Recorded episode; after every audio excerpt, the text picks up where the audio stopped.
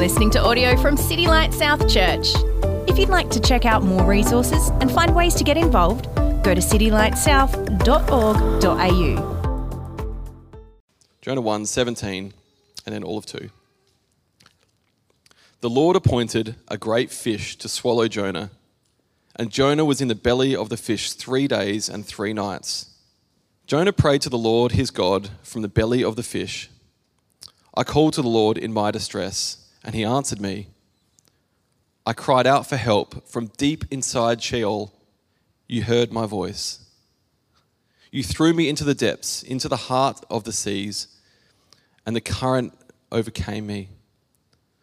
All your breakers and your billows swept over me, but I said, I have been banished from your sight, yet I will look once more toward your holy temple. The water engulfed me up to the neck. The watery depths overcame me.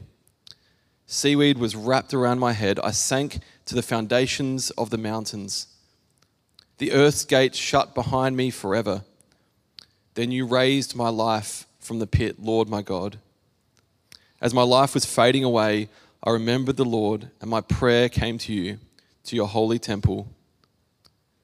Those who cherish worthless idols abandon their faithful love. But as for me, I will sacrifice to you with a voice of thanksgiving. I will fulfill what I have vowed. Salvation belongs to the Lord. Then the Lord commanded the fish, and it vomited Jonah onto dry land. This is God's word for us today. Thank you, Tyson. Good morning again. Um, we're going to pick up where Josh left us uh, last week. Um, at the end, very end of chapter one, we are at rock bottom. We are in the darkness um, of not only the bottom of the sea, but of the inside of a fish. Um, I don't know if you could relate to Jonas. Probably not. You've probably not been there um, yourself. Uh, but you might think of a time when you felt like you were at rock bottom. When everything that you could potentially, you know, every way out seemed blocked. When, when there just wasn't a lot of hope. Um, for Jonah here, I, I, don't know if you spend much time looking at memes. There's, um, there's one um, sort of meme that has two images on the left and right. On the left says how it started, on the right says how it's going. Well, for Jonah, if you think about back to chapter 1, um, he said, you know, chapter 1, verse 3, he says, I'm going to get up, or he says he got up to flee to Tarshish from God's presence.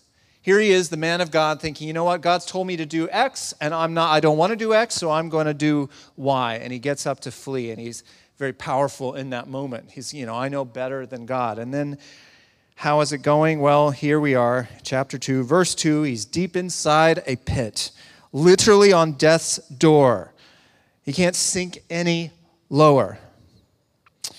Um, I don't know what your sort of rock bottom thing that you might be able to relate to is for you. Maybe it was because of your own sin, poor choices that you made, like Jonah.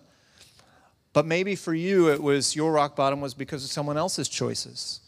Um, someone sinned against you, or you got caught up in the unjust and sinful systems of the world and that landed you at rock bottom. Or maybe you just have no idea how you got there. But for whatever reason, however you ended up there, the, the proverbial light at the end of the tunnel just seems so far away. And, and nobody really understands your situation. Nobody's coming to help, you know. And if you've never been there, if you've never felt that, it's probably because you're young. And I'm, I'm a kind of optimistic person. Um, but I can tell you that life does not get easier as you get older. There, there are going to be moments and seasons of joy, and there are going to be moments and seasons of great sadness, those dark nights of the soul, where, where even Jonah's plight might seem a little bit cushy to you in those moments. But, friends, I, I want to tell you today that God's mercy, God's mercy lives at rock bottom. That's the address of God's mercy. God Himself has plumbed the depths of Sheol and the grave. He's been to rock bottom. And that's where he does his best work. And the reason we sometimes don't see that is that we, we get conditioned from a young age, from an early age, to, to think that pain and suffering are signs that God is mad at us or that he's left the building. But that's not true. This morning, I want to expose some other lies like that that we tend to believe lies that kind of pour cold water on the fire of God's mercy. There, there are four lies which uh, really here get destroyed by Jonah's life and by Jonah's prayer, this sinner's prayer he prays in chapter 2. And here they are. Lie number one. Number one, sin does not have serious consequences, especially if I'm one of God's favorites.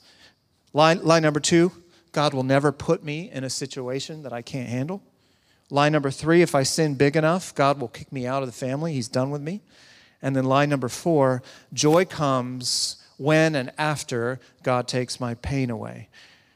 So we're going to dive into this prayer of Jonah and expose these lies and find the beautiful truth uh, that's so much better.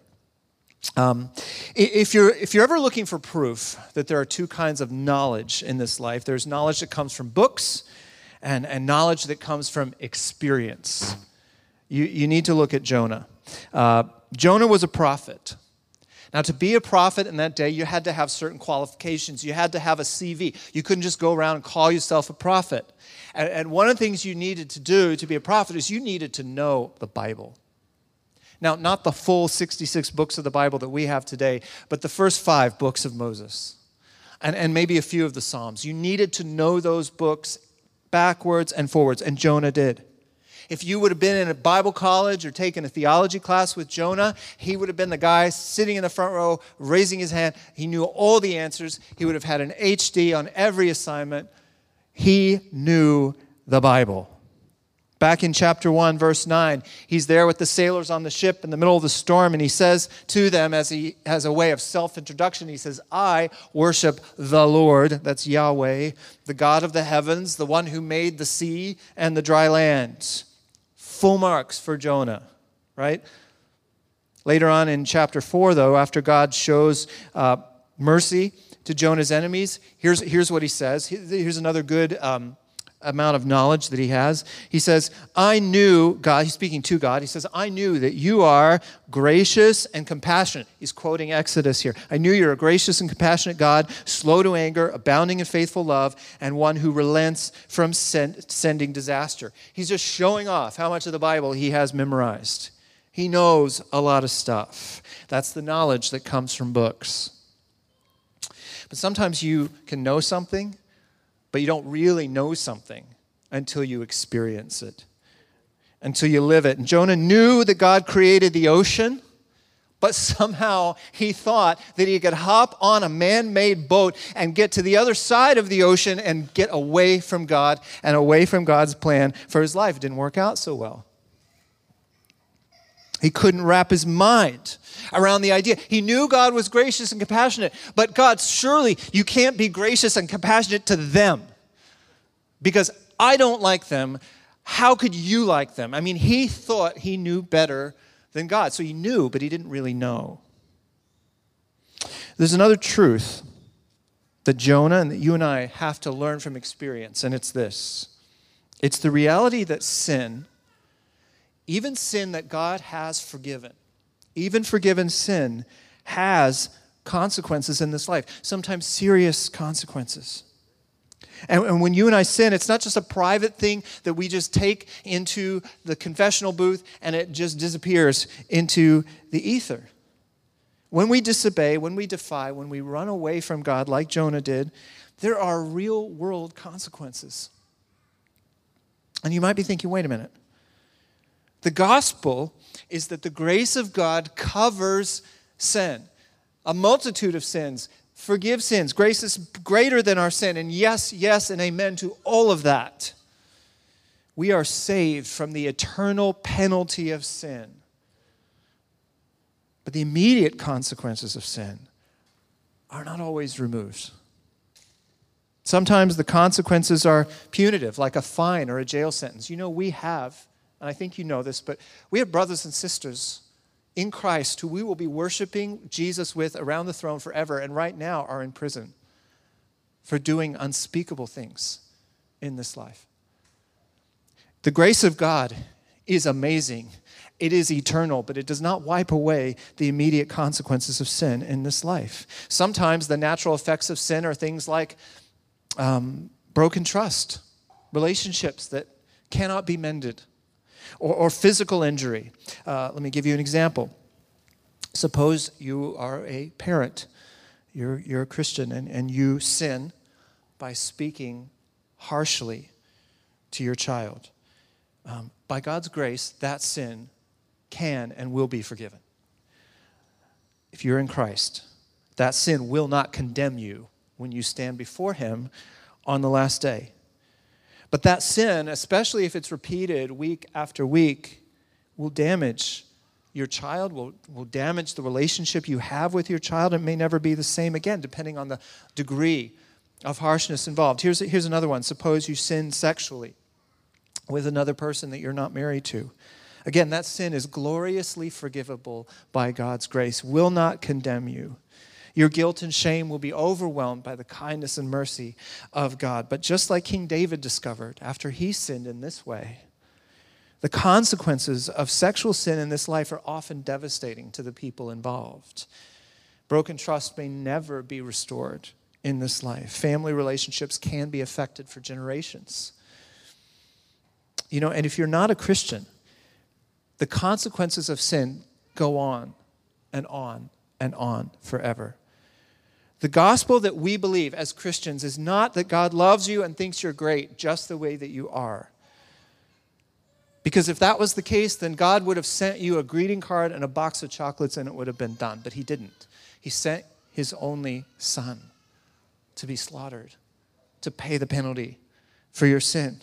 Because sin steals, sin kills, sin destroys. As we grow as Christians, we come to know this deeply. And sin goes from being something that we enjoy and, and think is funny or, or just, you know, part, you know, it's part of the air we breathe to becoming something that we go to war against because it's not who we are anymore. Our hearts are united as Christians with the heart of God. And so we become people, we, we want to warn people off of sin and its devastating consequences. We want to see people rescued by God's mercy from sin and its consequences. Jonah knew this. He knew as he sat there in the darkness in the belly of the fish, he knew that it was his sin that held him there, just like Jesus on the cross. It was your sin and my sin that held him there. He knew, and so what did he do? He cried out to God in prayer, the only one who is big enough to fix the problem that he made. He cried out to God. He, he, he knew that it was himself, that it was his own inflated sense of self importance, his ego that landed him where he was. He cries out to God, and guess what? God heard him. We'll see that in a moment. Everyone who calls on the name of the Lord will be saved. But the consequences for sin were still there. Jonah was still inside the fish. He was in a dark place, he was alone. I suspect that if there was like a, one of those no fly lists, no sail lists, his name would have been right there at the top for the rest of his life. But that's not the last word. The sin, even when consequences and the fallout linger on, it does not define who you are if you are in Christ. That's the gospel. See, God defines who you are. And He can and He will use the consequences of sin, even in the life of a Christian, sometimes very serious consequences, as discipline, as means, as tools of a loving Father to change you and shape you and draw you into His heart, that you will experience more and more of His grace. That's what he wants. More than your happiness, he wants your holiness. He wants your change. If Jonah could speak to us today, I think he would say this. He would say, God will stop at nothing to accomplish his purposes in and through you, to shape you and mold you into the image of Jesus. Which brings us to lie number two. And we, we can often, even if we don't say this out loud, we can often sort of internalize this that, that God will never give me more than I can handle. Now, some people take that from a misreading of Scripture where, where Paul writes in 1 Corinthians 10 that God will not allow us to be tempted beyond what we can bear. But that's, a div- that's, that's not the same thing as saying God will never give me more than I can handle. It's just, you know, look at Jonah's life. Look at Jonah chapter 2. Look at his prayer in verse 3. Here's what he says. And these words should make us a bit uncomfortable. He says, When you threw me into the depths, speaking to God, when you threw me into the heart of the seas, the current overcame me, all your breakers and your billows swept over me. These same words are found in the Psalms. David writes these words. And you might be thinking, but wait a minute. God caused the storm, okay? I get that. But the sailors, they're the ones that threw him overboard, right? God didn't actually pick him up and, and throw him there. Why is he blaming God for what they did? Because he recognizes this truth that can make us uncomfortable sometimes, and that is that God is sovereign over our circumstances, even the tough ones. He's, he's not the author of evil. We are responsible, people are responsible for their own sinful choices, but God is in complete control of the events of our lives, such that not a single hair in your head can, can fall out without his permission. Who, whoever came up with the idea that God will not give you more than you can handle really needs to talk to Jonah because here he is. He's in over his head, literally, from his own choices. You know, or you could, they could talk to Joseph, who was also deep in a pit, not from his own choices, but from the sinful choices of other people. Or, or better yet, talk to Jesus, who was in over his head with sorrow grief, and pain because of the choice he made to rescue sin saturated people on the cross. It was way more than he could handle in his humanity. Which is why on the night before his death, he was with his closest friends. He needed them in that moment. He spent hours calling out to his father, Please take this cup from me, but not my will, but yours be done. He learned perfect obedience, as it says in Hebrews through what he suffered. The God we know, not just from books, but from life, is a God who does not hold back. He does not hold anything back from you or from me to rescue us. He didn't hold back his own son, and he will not hold back circumstances in your life, good, bad, hard, easy, that will shape you into the very likeness of his son. When Jonah sat there in the darkness, you know, if I was him, I'd be thinking, well, that's it. This is a really weird way to die.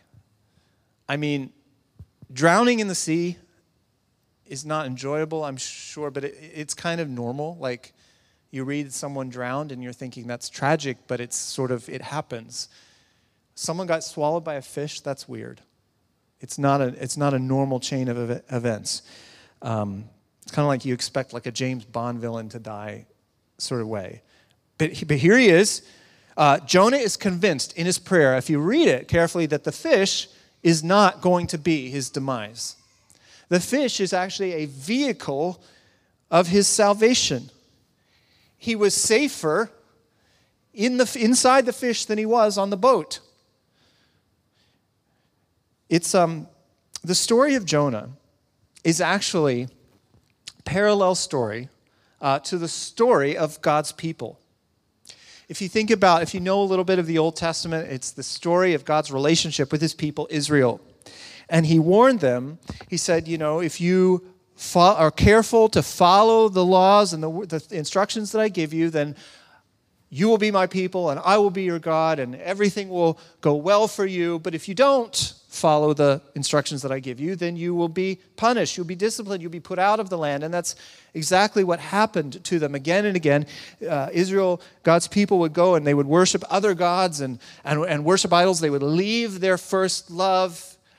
And God comes to them and, and disciplines them, but not by destroying them, but He takes a remnant of them, a small group of them, and sends them to another place, a far off, a distant place, a place seemingly far away from God and, and the blessing of the land. But he does that not because he hates them, he does that to preserve them. Just like Jonah is being preserved in the, in the belly of the fish, God's people were preserved when they were in exile.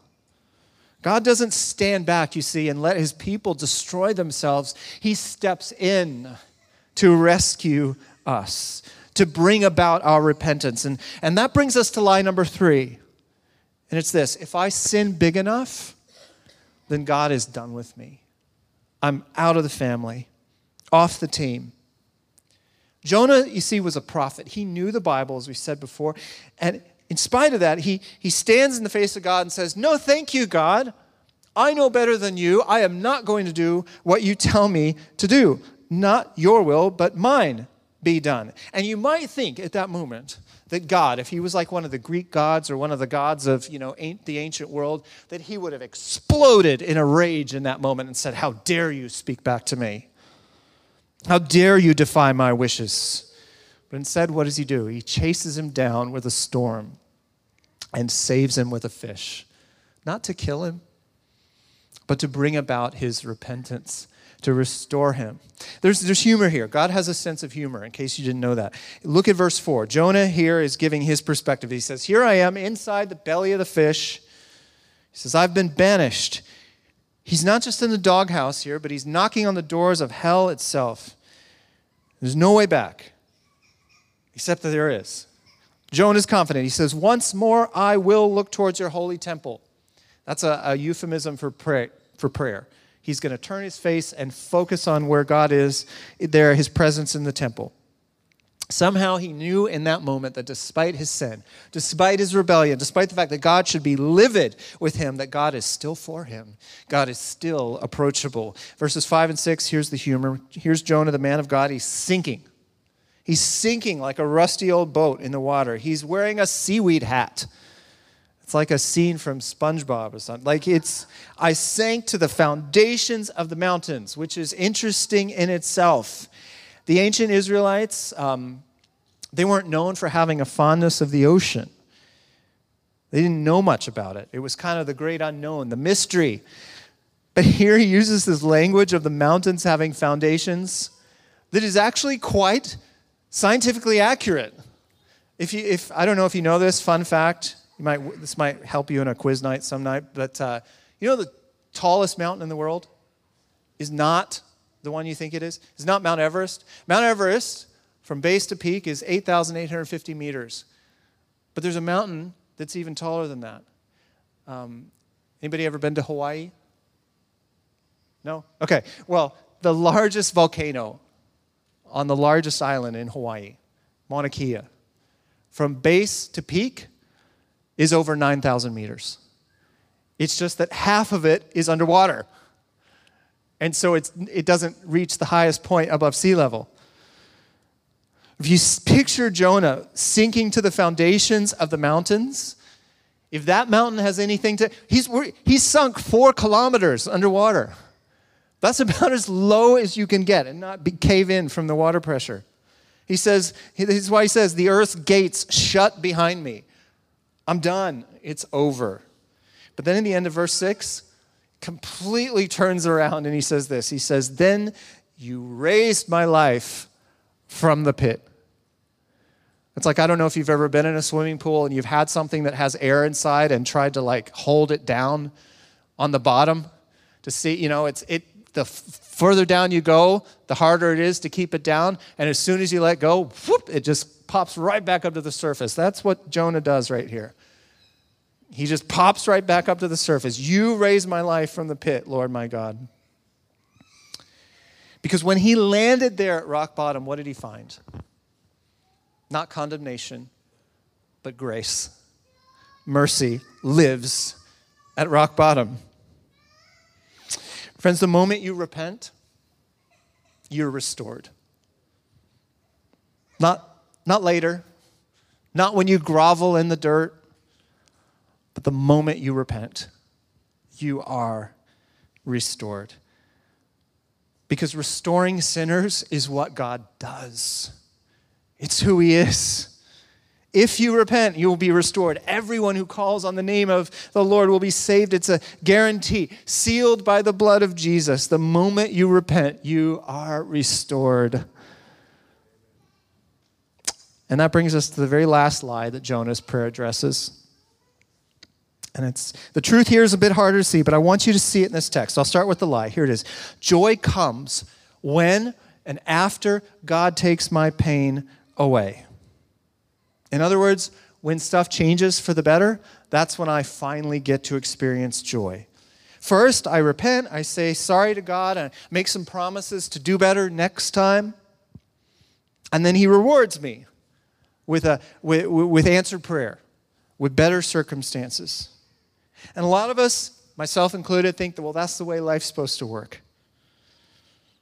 But when it doesn't work out that way, when our circumstances don't change quickly or at all, we're left really disappointed.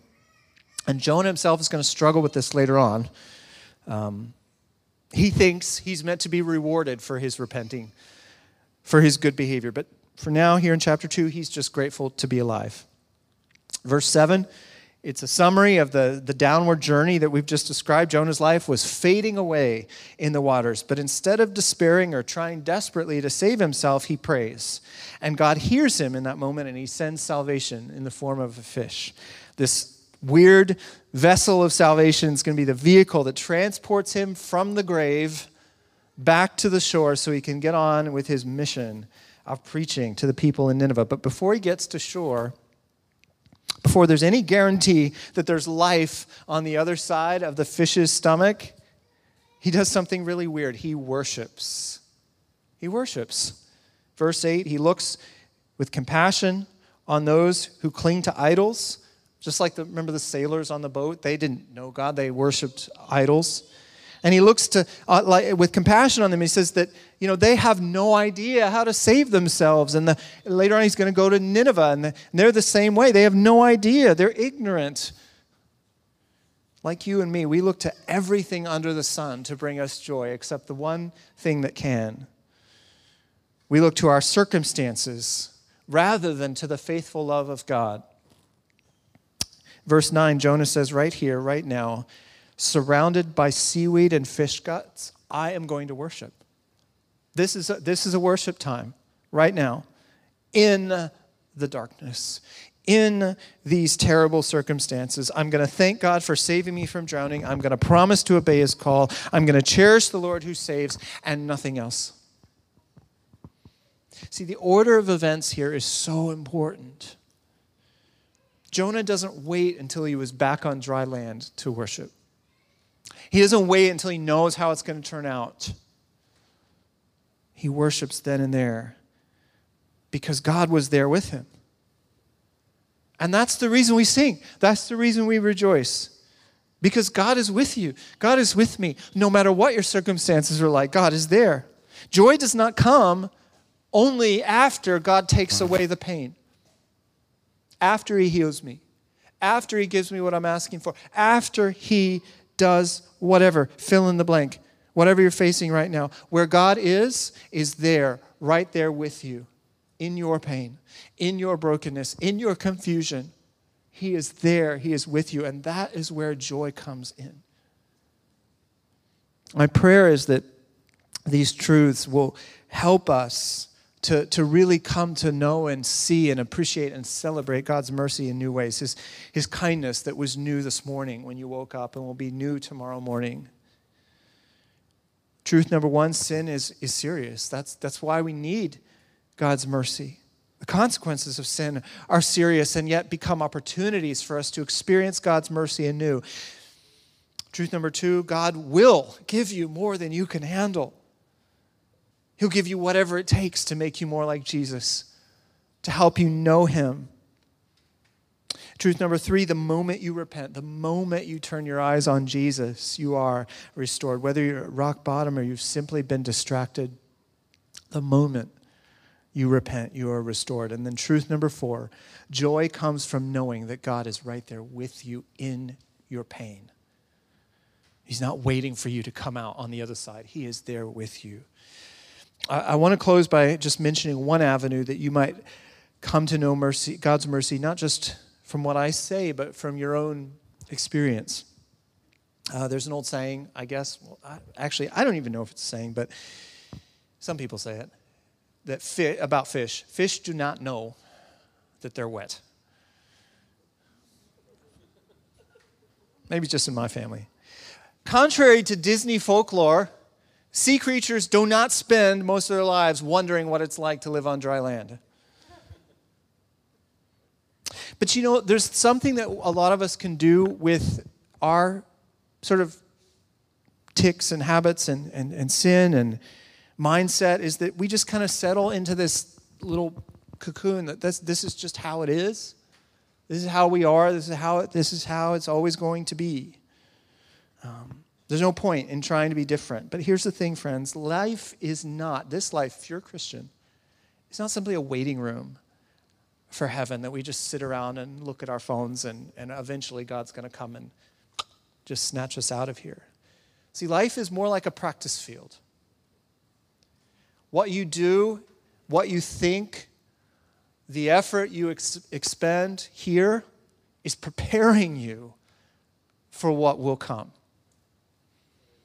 This is the place where we learn to experience God's mercy firsthand Every time we attempt and sometimes fail to trust Him and obey Him, His mercy is right there every time we fail. You know? It's like, you know, if you ever watch a game, there's always the, the person on the sidelines that brings water and Gatorade to, to the athletes when they're, they're tired. That's God's mercy. It's right there, right there the moment you need it.